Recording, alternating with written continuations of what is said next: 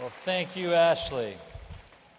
Well, before we start this morning, I want to let you know about a couple of things that we're doing over at Thomas Road Baptist Church that we want to make you aware of. In a couple of weeks, on October 10th and the 11th, we're having our Impact Men's Conference. It's called Wildfire this year. We've got people like Art Monk, Darrell Green, uh, uh, Dexter Manley, Dave Dravecky, Stu Weber, also Darrell Waltrip, and Rick Hendrick are all going to be over there.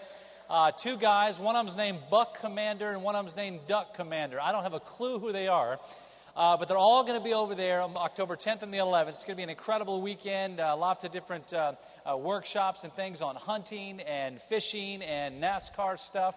And I don't know what kind of workshop you have on NASCAR. I don't know what you do with that, but they're having those things. Darrell Waltrip and Rick Hendrick will be leading that. But we want you to be a part of it. And we've got three or I think 3,300 people that are coming already. Uh, they're paying 30 or $40 a piece for it. But for Liberty students, I think it's $14, Scott. Is that right? Where's Scott? He's not even here.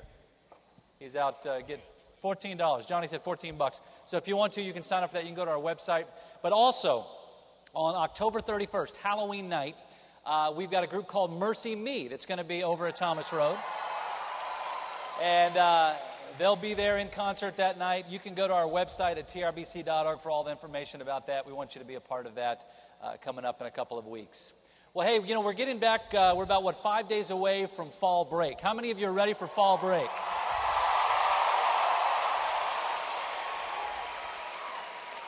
Ready to get out of this place for a few days and get a little freedom, aren't you? Looking for a little freedom? Freedom from classwork and freedom from papers and freedom from tests. For those of you who are in relationships, maybe freedom from some drama if you're not going too well right now. Lots of guys are like clapping quietly so that their girlfriends don't see. Well, you know, after uh, David Nasser spoke on Wednesday, which was an incredible, incredible uh, sermon, I, I, I, don't know uh, how many of you were touched by that, but I, honestly, I, can imagine um, as, I, as I saw and heard uh, such incredible results and incredible comments about what David uh, talked about on Wednesday, uh, I, I, thought maybe it would be a good opportunity to follow up uh, after David's uh, uh, sermon on Wednesday about forgiveness and, and, and about how God's grace can allow us not only forgiveness for ourselves, but to forgive others. I thought today would be a great follow up to talk about freedom. Freedom is something that we all desperately desire freedom from pain, freedom from grief, freedom from hurt, freedom from the challenges that we all face. We're all looking for freedom. We're all looking for, for somehow that we can get away from the things that will hold us down. Get away from all of the things that, that, that just literally fill our hearts with pain and hurt and grief, the, the sorrows that we feel, the things that literally are like shackles, like burdens on us. We're all looking for freedom. And I don't care if you're a student, I don't care if you're a faculty member or staff member, I don't care if you're retired and 95 years old. We are all looking for freedom from the things that we face.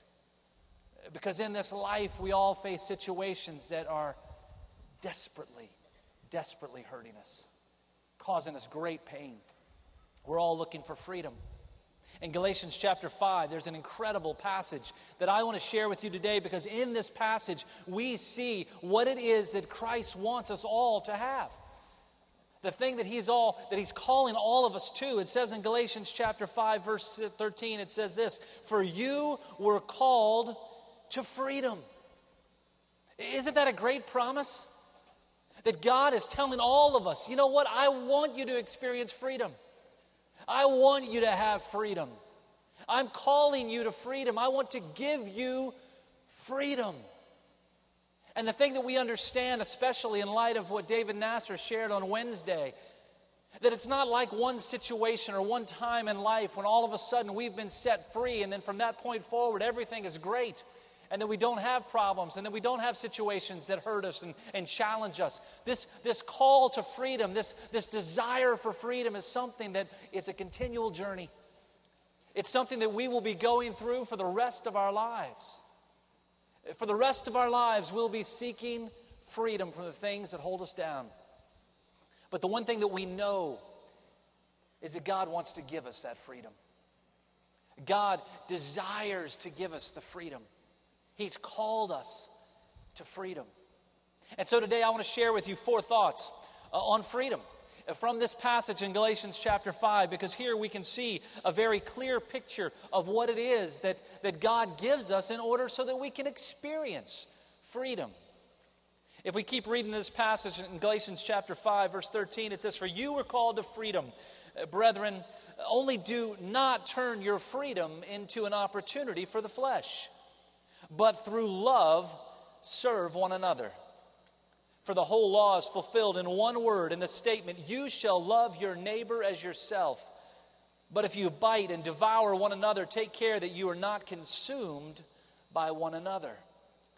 In this passage, we get a clear picture first that freedom is found in serving. Freedom is found in serving other people. Christ tells us here that I've called you to freedom. So, so how do we get to freedom? We understand that, that we find freedom and we can experience freedom not in isolationism, not in selfishness, but we can find freedom in giving ourselves for others. At Thomas Road right now, we're involved in a, in a series called Inside Out out of Matthew chapter 22, where Jesus was approached and, and asked that all important question What is the most important commandment? And Jesus asked the, answered the Pharisees by saying, The most important thing that you can do is to love God with all of your heart and your soul and your mind. But then he said, The second is like it, and that is to love your neighbors as yourselves.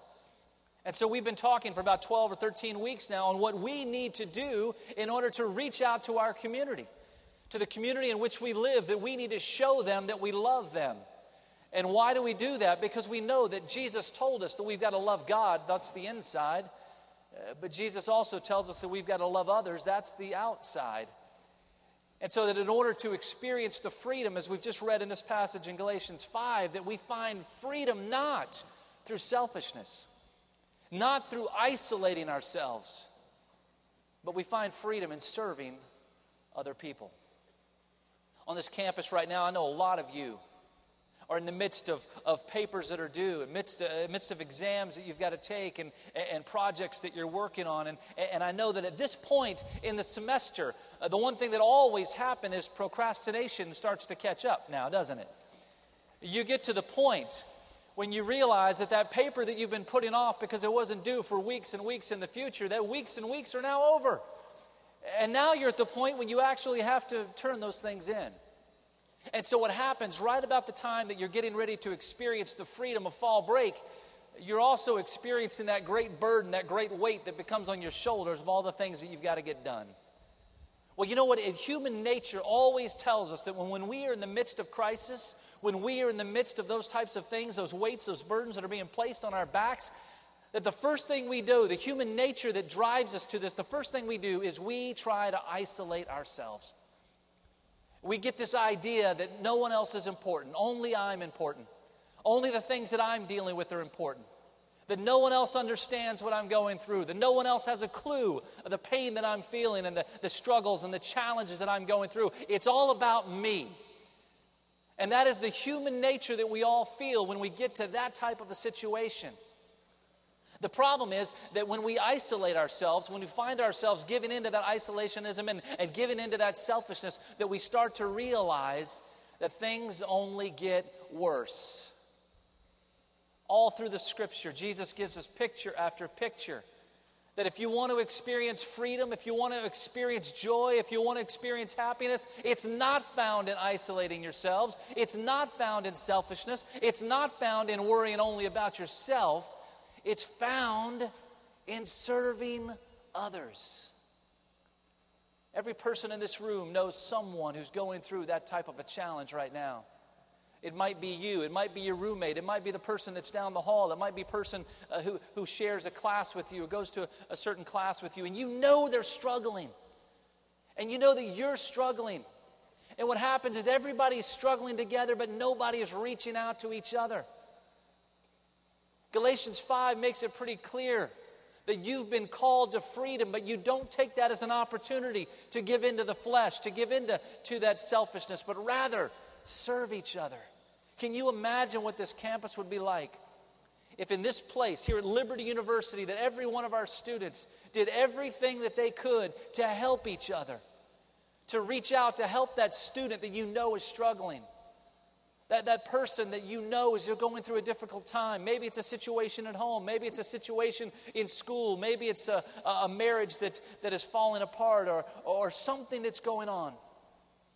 Can you imagine what would happen if we all took this verse and we took it to heart and we understood that in serving others that we ourselves can find freedom. The freedom that we all desperately desire is found in serving. But you've got to understand that, that to find freedom, to understand what it means to experience freedom, it's a choice. In Galatians 5:13 that I read just a moment ago that we're called to freedom, but, but don't take that as an opportunity to give into the flesh. Uh, what he's saying here is you've got a choice to make. We all have choices to make. We all have decisions that we need to make. We understand that freedom is found in serving, but we also know that freedom is found in the Spirit. Freedom is found in the Spirit. If we keep reading this passage in Galatians chapter 5, we notice in verse 16 it says, But I say, walk by the Spirit, and you will not carry out the desire of the flesh. For the flesh sets its desire against the Spirit, and the Spirit against the flesh. For these, listen to this, are in opposition to one another so that you may not do the things that you please. Verse 18 says, But if you are led by the Spirit, you're not under the law.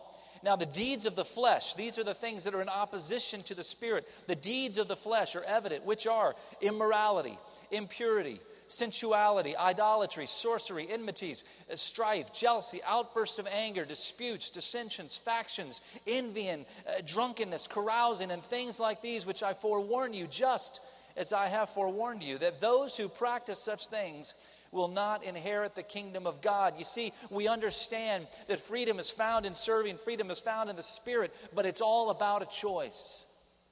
It's all about a decision that we make on how we're going to live because we've been given freedom by God. God has allowed us freedom, but we have a choice to make. Are we going to live in the Spirit or are we going to live in the flesh? Are we going to live the way that God wants us to live or are we going to live the way that the world tells us to live? Are we going to allow ourselves to get caught up in this list of things that I just shared with you, doing the things that we know are wrong, doing the things that we know we're going to, uh, that we're going to find pain, that we're going to be driven to problems and challenges? Are we going to live that way, or are we going to live the way that God has called us to live? Because you see, the spirit and the flesh are in opposition to one another. I have four children a 12 year old, 11 year old, and twins that are eight. And as a dad now, I get a picture, I start to see and understand that, that the freedom that I give my kids, I get to watch in the way that they respond to each other and the way they react to me giving them freedom in certain situations. I see, honestly, a picture of exactly what we're talking about. Because I start to get a picture of, of what choices that they make. I remember a couple of years ago, we were on vacation, and, and Jonathan and Nicholas, my two sons, we were in a, in a, in a gift shop, and it seems like every gift shop that you go to in a tourist spot, they sell pocket knives. And so my kids were walking by, and there's this huge glass case full of pocket knives. And I mean, there were pocket knives of different styles and different designs and different shapes. I mean, there were hundreds and hundreds of pocket knives in there. And my boys saw these two pocket knives that they had to have. They had to have, I mean, they didn't care about anything else in that store. They wanted those knives. And so they did what every son does when he wants something. They came over and they started pulling on my coat and, and begging me to get those knives. And I said, No, you can't have those. You'll cut yourselves and you, will hurt yourselves. There's no way I can't give you those knives. And they kept begging and begging and begging and begging. And then I did what every dad does when they're tired of hearing begging I bought them. Because there comes a point when, you know, it's just not worth the struggle anymore. And so I bought these two pocket knives. And I said, Now, guys, listen, this is very important now you know, we got back in the, in the vehicle, we're driving away, and I said, listen, it's very important now. These knives are dangerous. They can hurt you. You can cut yourself. You can, you can hurt yourself badly. You cannot open these knives while we're driving. And so we take off and we're driving down the road, and I promise you, five minutes later, I look back and I noticed the faces of my two sons. And they had this, this face of fear their eyes were this big around because not one of them, but both of them had opened those knives and both of them had cut themselves. And they were sitting in the back, bleeding all over the back, but they didn't want to tell me that they had done it. So instead of asking for napkins, they're bleeding everywhere because they have cuts now because they were playing with the knives that I told them not to play with. And the fear that they felt was not the fact that they were in pain, although they were. The fear was the fact is what is my what's my dad going to do when he finds out that we did exactly what he told us not to do? Well, again, I did what every good dad does. I smiled first. And then I, then I laughed because it was just funny. Because I, I was waiting five minutes ago. I told you we were going to do this. And of, of course, we got them napkins and we, we cleaned up the bloody mess in the back of the car. But the point is, is that they had freedom from me to hold those knives. I handed them those knives. I bought them for them. And they had freedom to hold them in their hands, but they also had freedom to make a choice. I remember back when I was a little kid, I was about six or seven years old. I was over at my grandmother's house, my mom's uh, mom and, and, and her husband, my grandfather. And we're over at the house, and they live right next to this car wash. And the car wash was, was kind of built up. There was a retaining wall there, and the car wash was up here. The house was down here. And this wall was about 10 feet high. And I remember one day when I was six or seven years old, uh, we were over at my grandmother's house eating lunch, and, and, and my brother and I uh, went out in the backyard and we went around to the car wash and we climbed up on top of this wall that's about 10 or 11 feet high. Now, I remind you, I'm six or seven, which means I'm stupid. My brother is, is little more than four years older than me, so he's, you know, he's 10. He's a little bit 10 or 11. He's smart and understands, you know, things. And so what we do is we're sitting there on this wall that's 10 or 11 feet high, and, and I'm the dumb one, and then there's my brother. And so my brother comes up with this great idea this great idea. He says, Jonathan, why don't you jump off the wall?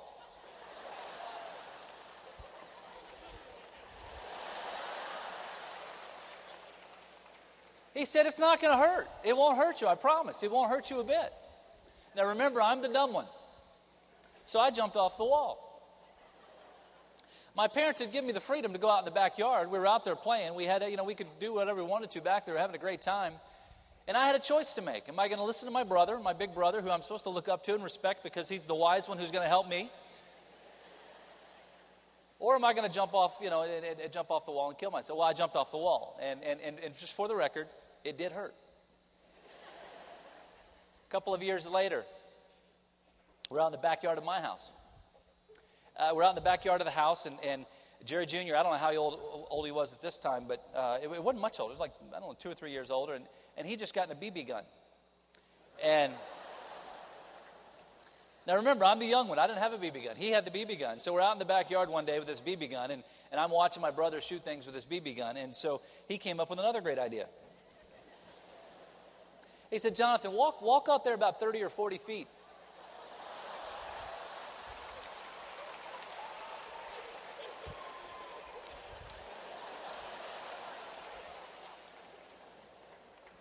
So I walked out there about 30 or 40 feet. He said, Hey, just, just turn around and bend over.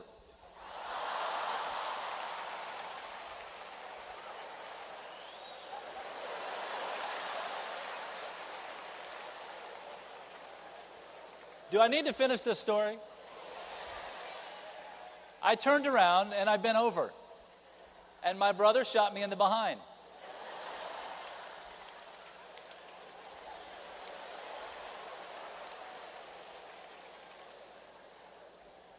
He was just mean, wasn't he?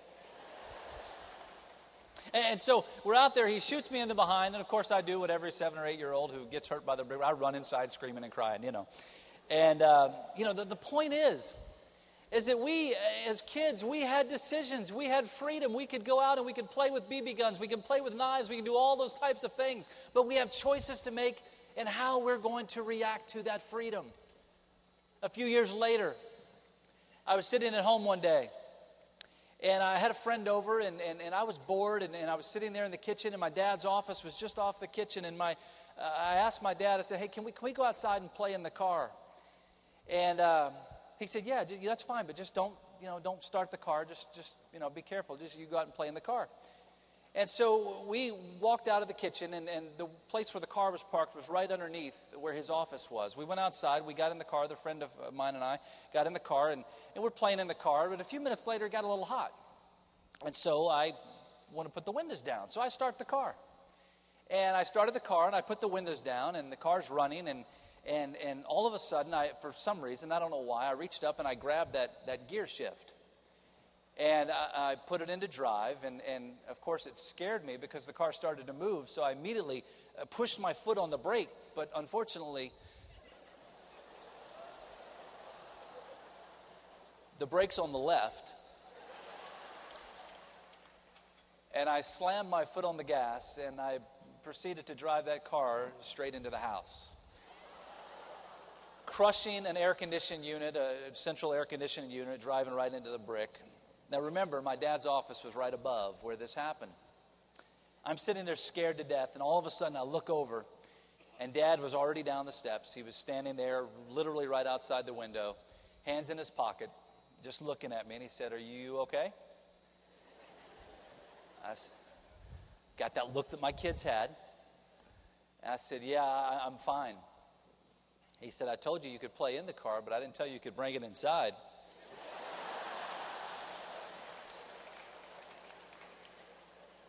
Dad, Dad was a pretty funny guy, in case you're wondering.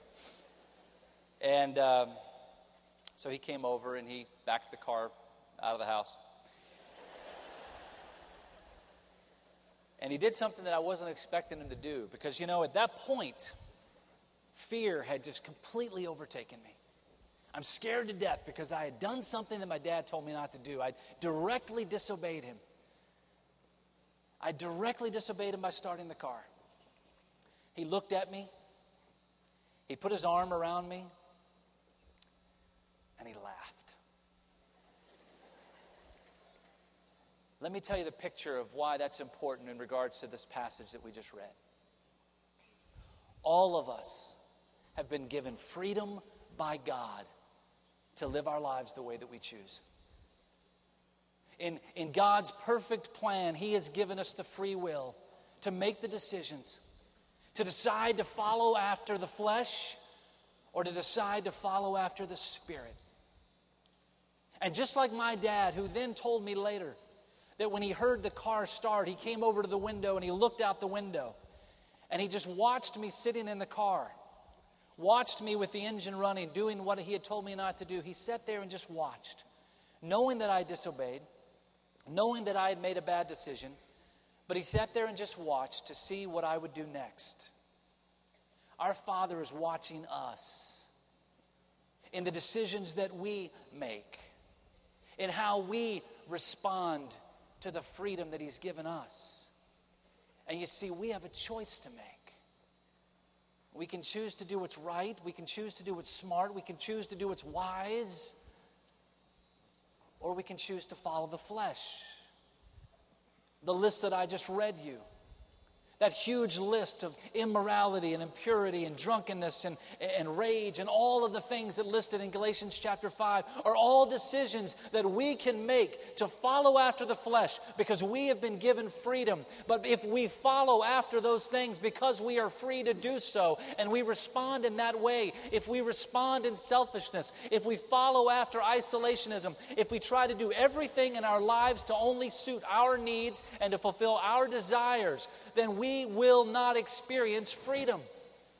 Because what happens is when we choose to follow the flesh, what happens is all of those things, those bad decisions, those bad choices that we make, do nothing but drive us further into bondage, further into sin, further into pain, further into sorrow, and further away from God's perfect plan for you.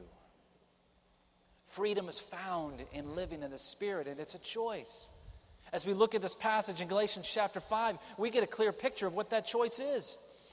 It says here in verse 22 But the fruit of the Spirit is love and joy and peace and patience and kindness and goodness, faithfulness, gentleness, self control. Against such things there is no law. Now, those who belong to Christ Jesus have crucified the flesh with its passions and desires. You see, we understand here that freedom is found in serving and freedom is found in the Spirit, but now we get this picture of the choice, and then we understand that freedom is found in the heart. You see, there's a clear picture. You can live this way and you can follow the flesh, or you can live this way and follow the Spirit by living a life of love and joy, of kindness and gentleness and peace. And you see, what we understand is that when we live that type of life, when we follow after those things, we start to experience that the freedom that God gives us when we respond in the Spirit, when we respond with the heart, when we respond following after Him, that we begin to get a picture of the joy that freedom brings. We can choose to live whatever life we want to live. All of you have choices to make every, each and every day. You can choose to do right. You can choose to do wrong. You can choose to treat others badly. You can, you can choose to, to help each other. You've got these choices that you have to make. All of it is found in the fact that God gives us the freedom, and how we respond to that freedom determines on whether we live a life of sorrow and a life of pain or we find a life of joy and a life of love. Freedom is found in, in the spirit, freedom is found in serving, freedom is found in the heart. But the thing we've got to understand is that freedom is ultimately found in change. It's found in change.